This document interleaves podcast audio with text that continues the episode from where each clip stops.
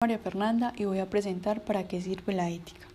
Para empezar debemos de definir qué función cumple la ética en la vida de cada ser humano.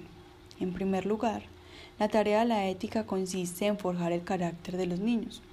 Como sabemos, en el transcurso de la vida nos vemos enfrentados a varias situaciones que nos muestran la importancia de estar preparados ante las decisiones que nos llevan a crear predisposiciones al actuar en un sentido u otro. Esa predisposición puede ser actuar con prudencia, justicia o injusticia. Por esto es fundamental forjar el carácter de las personas para actuar en un sentido ético y estar preparados ante las decisiones y predisposiciones que se presenten en la vida. Para ello es necesaria una construcción en conjunto por parte de aquellos educadores que creen, actúan y piensan en la importancia de ser éticos, leales y respetuosos consigo mismo y con el mundo.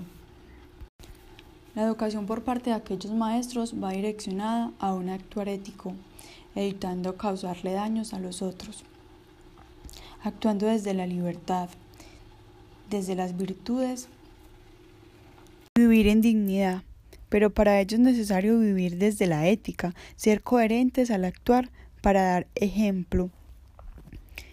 Pero no solamente son los maestros quienes se encargan de este proceso de enseñanza, la familia y la escuela deben de unirse para formar al otro.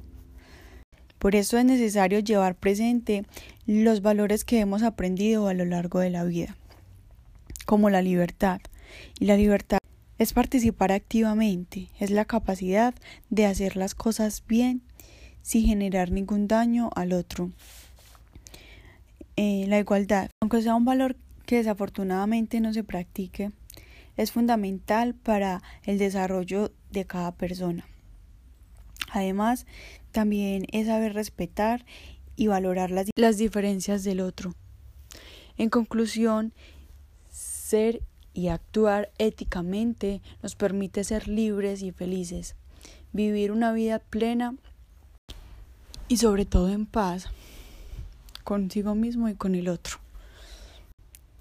Es la decisión de cada uno de elegir y decidir cómo actuar, teniendo limpia la conciencia de que obró de la mejor manera, no solo buscando el bienestar propio, sino un bienestar en conjunto, porque somos una, una sociedad que cada día necesita educarse, crecer y valorar más al otro, actuar libremente pero con responsabilidad, teniendo a cambio libertad y felicidad propia.